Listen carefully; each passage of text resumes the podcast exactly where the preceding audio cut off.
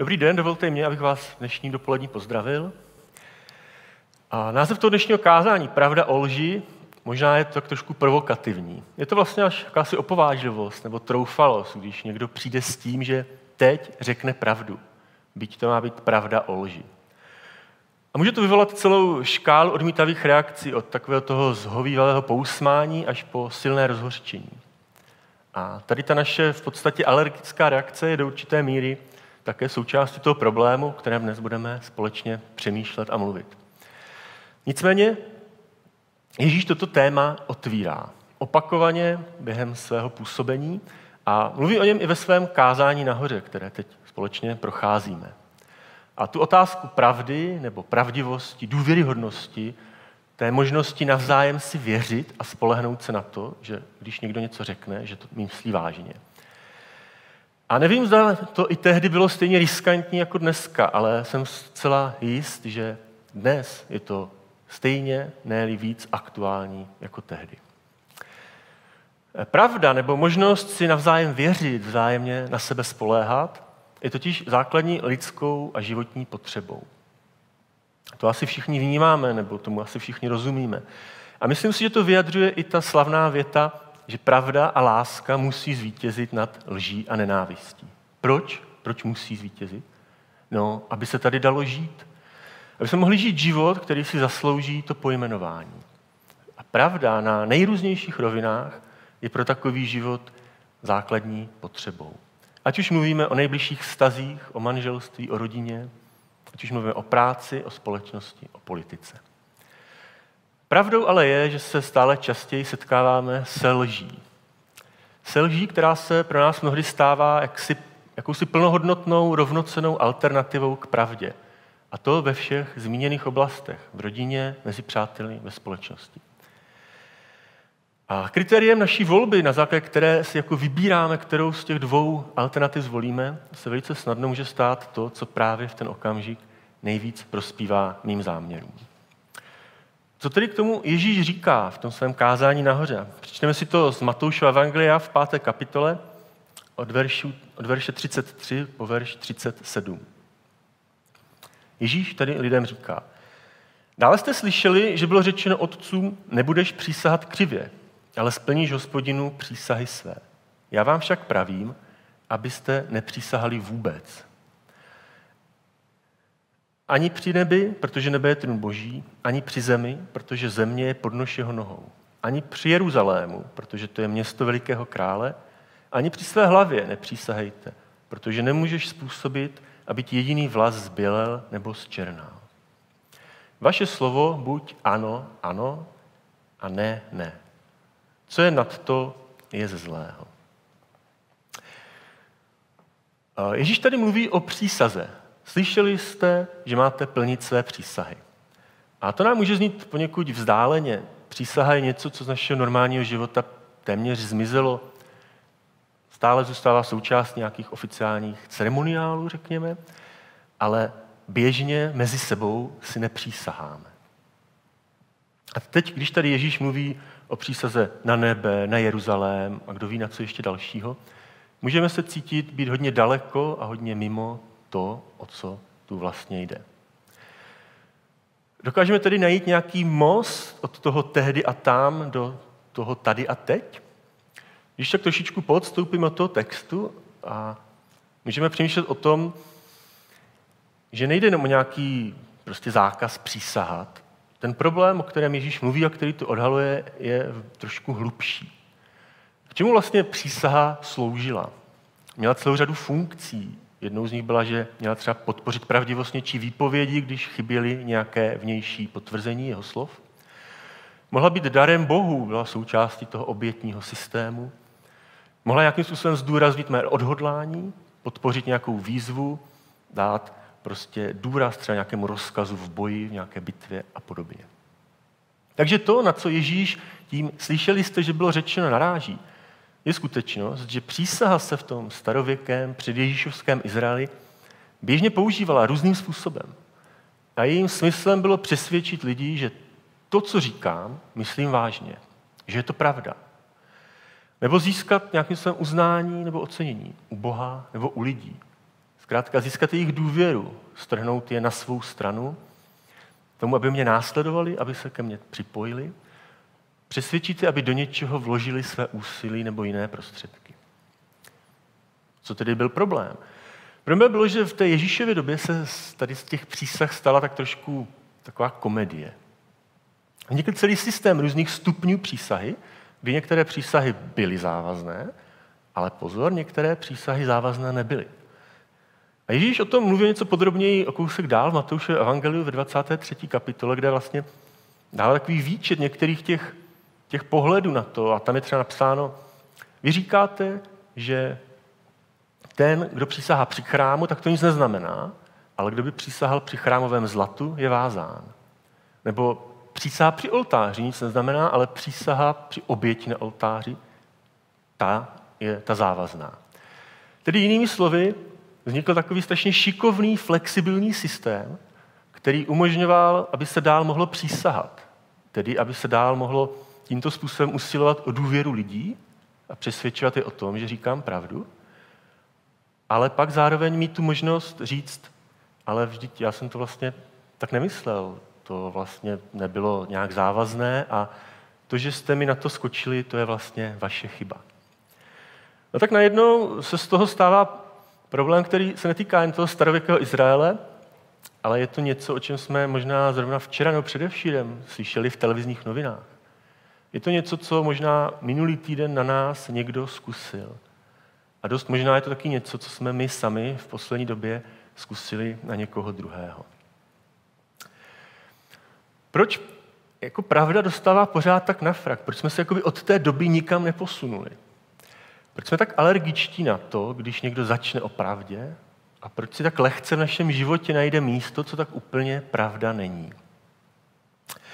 Samozřejmě, ta otázka se diskutuje po staletí, možná co je člověk člověkem, a nechci říct bezvýsledně, ale celkem pochopitelně bez nějakého jasného rozuzlení nebo bez nějakého jasného závěru.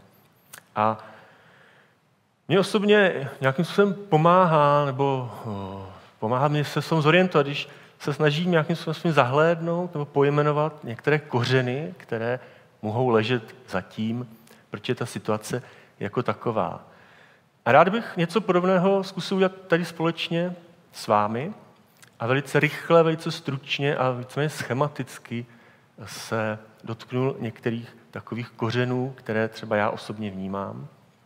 Jsou to takové ty velké otázky bez jasných odpovědí, o kterých si různí lidé můžou myslet různé věci a o kterých se dá diskutovat do nekonečna, což bych nechtěl, ale zároveň je to něco, z čeho si myslím, můžeme vzít něco konkrétního, co zapadne do přemýšlení každého z nás a může nás to v této otázce někam posunout.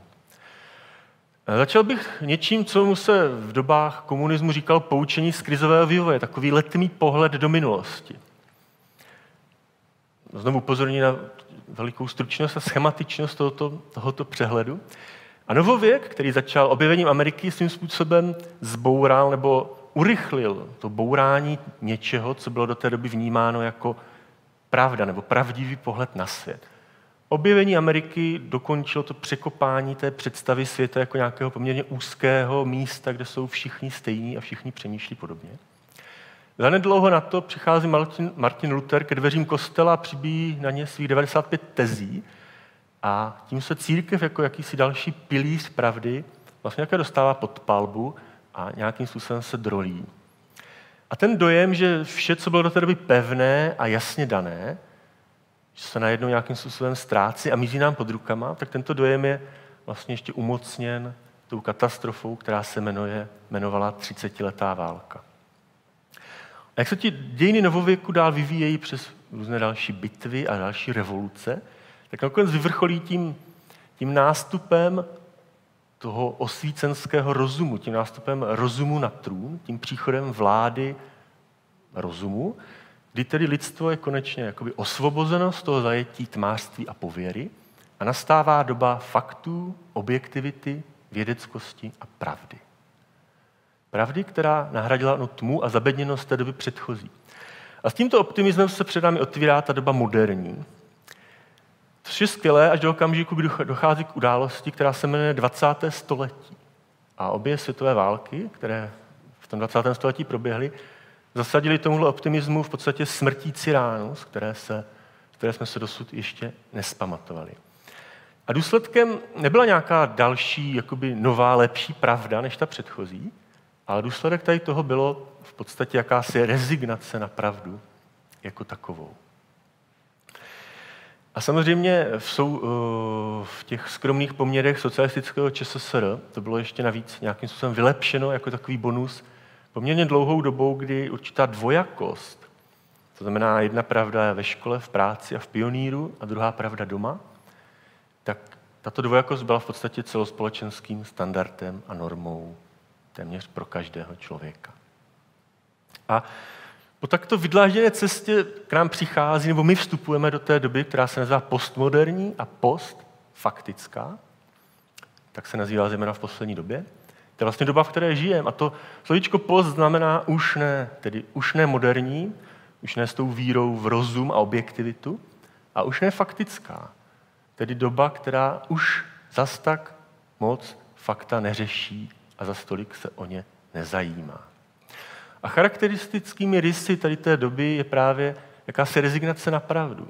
Jednak jakási relativizace všeho a za druhé také vlastně rezignace na to, že zda lze tu pravdu vůbec nějakým způsobem objevit. A to nejenom nějakou pravdu s velkým P, která se týká původu, smyslu a cíle všeho míra, ale i nějakou konkrétní pravdu v nějaké konkrétní životní situaci nebo okolnosti. A tak ta otázka v té době moderní většinou zněla, je to pravdivé, je to pravda? Ale dneska se ta otázka změnila a ta otázka spíš zní, je to skutečné? A to, jaký vliv bude nějaká zpráva nebo informace mít, jaký bude mít dopad, není většinou dán tím, jestli je to pravda, ale většinou je dán tím, nakolik je to autentické, nakolik je to živé, nakolik je to silné. A tak eh, to je možná docela krásná, ale trošku zbytečná diskuze, dokud si neuvědomíme jeden důležitý fakt, že my nejsme jenom nějací jakoby objektivní pozorovatelé tady toho vývoje, ale my sami jsme součástí, součástí tady toho i my jsme ti, kteří jsou tímto nějakým způsobem ovlivněni. A tak se tady vynoří takový třetí aspekt. A tím jsme my. Hle člověk, jak řekl Pilát. Tedy já, co by ten, kdo není jen nějakou obětí smíkanou tím právě řečeným, ale jako ten, kdo toto klima svým aktivním způsobem spolu vytváří. Tedy já, co by ten, kdo je ochoten minimálně slevit z pravdy. Není to ta historická zkušenost, ani ten tlak či atmosféra doby, které by nějak nezvratně způsobovaly, že jsme s pravdou mnohdy na štíru. Jsme to my. Ano, jsme velice dobře připraveni, jsme zpracováni, abychom pravdu, nebo ne tak úplně pravdu, anebo lež, vnímali jako jakési rovnocené alternativy nebo varianty, ze kterých si můžeme vybírat povile nějakého klíče, který je pro nás právě aktuální a nejvhodnější. A tak možná stojí za to si položit sám sobě otázku, proč možná třeba někdy trošku lžeme, nebo minimálně tvarujeme skutečnost do podoby, která se nám hodí. A tím důvodem nejspíš nebude objevení Ameriky ani bitva na Bílé hoře. Bude to něco, co nám mnohem blíž. Ten důvod neleží někde v hlubině historie, ale leží v hlubině našeho nitra. A možná nečekaně nebude to ani tak nějaká touha pomoci nebo touha se nějak napakovat, prostě se nějak obohatit, ale možná častěji to bude spíš nějaký náš strach, nějaké naše obavy, nebo jenom obyčejná pohodlnost nebo lenost, snaha se nějakým způsobem chránit. A nebo se možná cítíme už být lapeni v nějakém začarovaném kruhu, z kterého nevidíme východisko, kdy následek jedné lži se stává příčinou mnoha dalších. A v tomto kontextu mě jako napadá ještě jedna věc a my jako lidé se v podstatě dlouhodobě stavíme do takové opozice proti Bohu. A Bible nám říká o tom, že Bůh je pravda a pokud nějakým způsobem stojíme proti němu, pokud ho odmítáme, tak zároveň odmítáme pravdu. A tohle odmítnutí je možná ještě hlubším kořenem, který prorůstá do těch důvodů, o kterých jsme před chvíličkou mluvili. co tedy nějakým způsobem s tím můžeme dělat, nebo jak nalézt nějaké východisko, nebo aspoň nějaký způsob, jak to zvládnout? Už jsme říkali, nebo zmínili tu větu, že pravda musí zvítězit nad lží. A to je i to, co, které mimo jiné Ježíš říká v tom svém kázání nahoře, když mluví o těchto tématech, o, těm, o tomto problému. A je to to, co Bůh znovu a znovu ve svém slově lidem opakuje. Na stránkách starého zákona, na stránkách nového zákona. O těch nejstarších částí Bible až po ty nejnovější. Pravda musí zvítězit nad lží. Kde je ale to bojiště? Je to televize, nějaká diskuze, nebo je to v parlamentu, v novinách? Zdá se, že hlavní bitva probíhá někde v blízkosti nás samotných. To místo, kde ta bitva zuří vlastně nejvíc, většinou najdeme pod naším vlastním nosem. A tím samozřejmě nemyslím roušky, které všichni a všude nosíme, ale myslím naše vlastní ústa. Uh, jakým způsobem mluvil o tom, nebo přemýšleli o tom, proč je pro nás tak snadné slevit z pravdy. Přeji jsme se o nějakých důvodech nebo kořenech, které můžou ležet a z kterých vyvěrají naše vlastní osobní důvody, proč někdy klameme své blízké, své okolí a sami sebe. A Ježíš nám v podstatě předkládá nějaké dvě rady. První z ní nepřísahejme. Ať prostě není potřeba k našim slovům něco dodávat. Ať, se, ať, ať nedostaneme sami sebe do situace, kdy bychom nějakým způsobem museli na lidi naléhat a pracně je přesvědčovat, aby nám důvěřovali. Aby věřili tomu, co jsme řekli, aby se dokázali spolehnout na to, co jsme slíbili. Zároveň, pokud si vzpomeneme na ten hlubší problém, o kterém Ježíš vlastně skrze tu kritiku přísah mluvil, tak si můžeme uvědomit, že často zneužíváme prostředky, které nám dává naše doba, naše kultura, které nám dává naše povaha nebo naše postavení k tomu, abychom nějakým způsobem ovlivňovali a manipulovali lidi k našemu prospěchu a k jejich škodě. Takže nepřisahejme, ale místo toho naše ano, ať je ano. A naše ne, ať je ne. Ano, ať je ano, ať to není možná, nebo snad, nebo dokonce spíš ne. Ať není lidem vlastně jedno, co řekneme, protože si uvědomují, že ono to vlastně jedno, co říkám, protože na tom nezáleží, on to stejně tak nemyslí. Naše ano, buď ano. Jednoduchými slovy řečeno, říkejme pravdu. A Ježíš nám jako lidem klade na srdce takovou dlouhodobou životem dosvědčovanou rizost a upřímnost, v které chce, abychom žili a fungovali. Tak teď bychom možná mohli říct amen, což je slovo, které říkáme na konci kázání, a většinou je to nejlepší slovo z celého kázání. Ale i kdybychom to tak udělali, až odešli jenom nějakým způsobem nakopnutí nebo povzbuzení tady k tomu, o čem jsme teď mluvili, a aspoň chvilku nám to vydrželo, bylo by to skvělé. Ale myslím si, že Ježíš nám nepřišel jenom dobře poradit. Kvůli tomu by to jako nestálo za to, aby se Bůh stál člověkem. Kvůli tomu by Ježíš nemusel vyset na kříži. Kvůli tomu by nebylo nezbytné skříšení z mrtvých. Už jsme mluvili o tom, že Bůh je pravda. A pravda je důležitou charakteristikou Boha, jeho království. A je také důležitou charakteristikou života takového, jaký jej Bůh stvořil a jak ho zamýšlel. A jak ho nyní skrze Ježíše Krista obnovuje.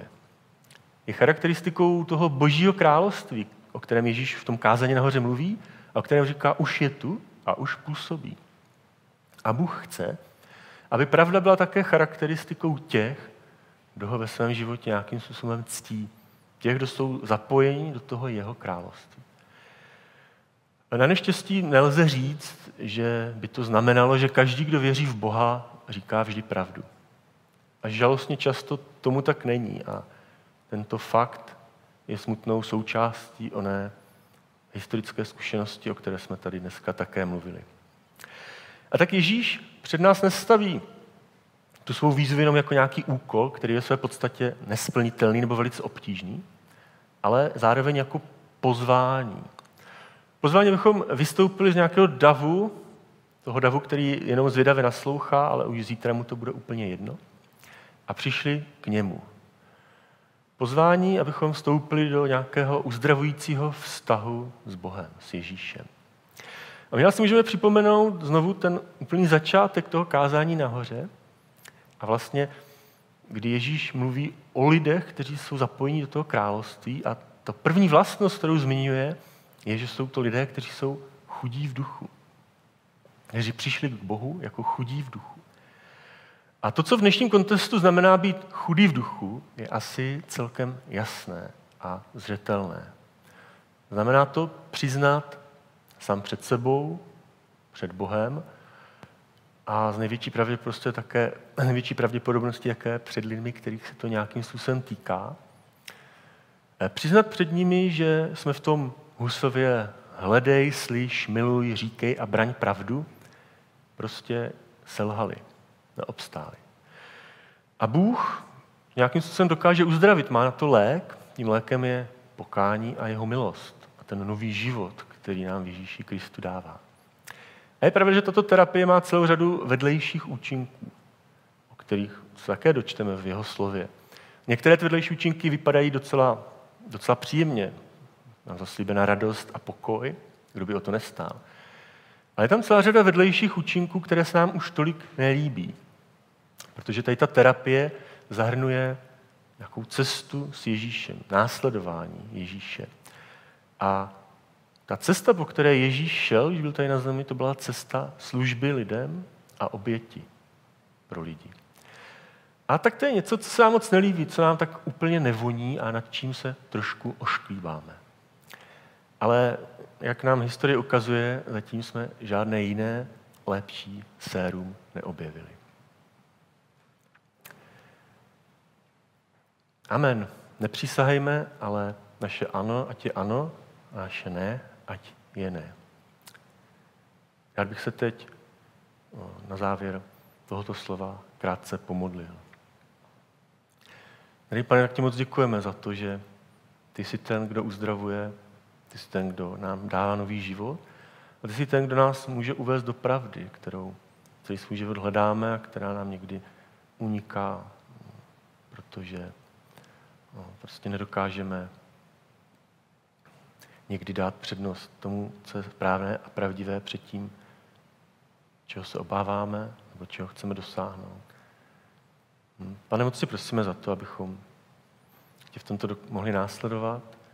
Si prosím, pane, za to, aby pravda mohla stát vzácnou a cenou, ceným rysem naší společnosti, naší země, našich vztahů, hm, toho, jak jsme tady na zemi. Amen.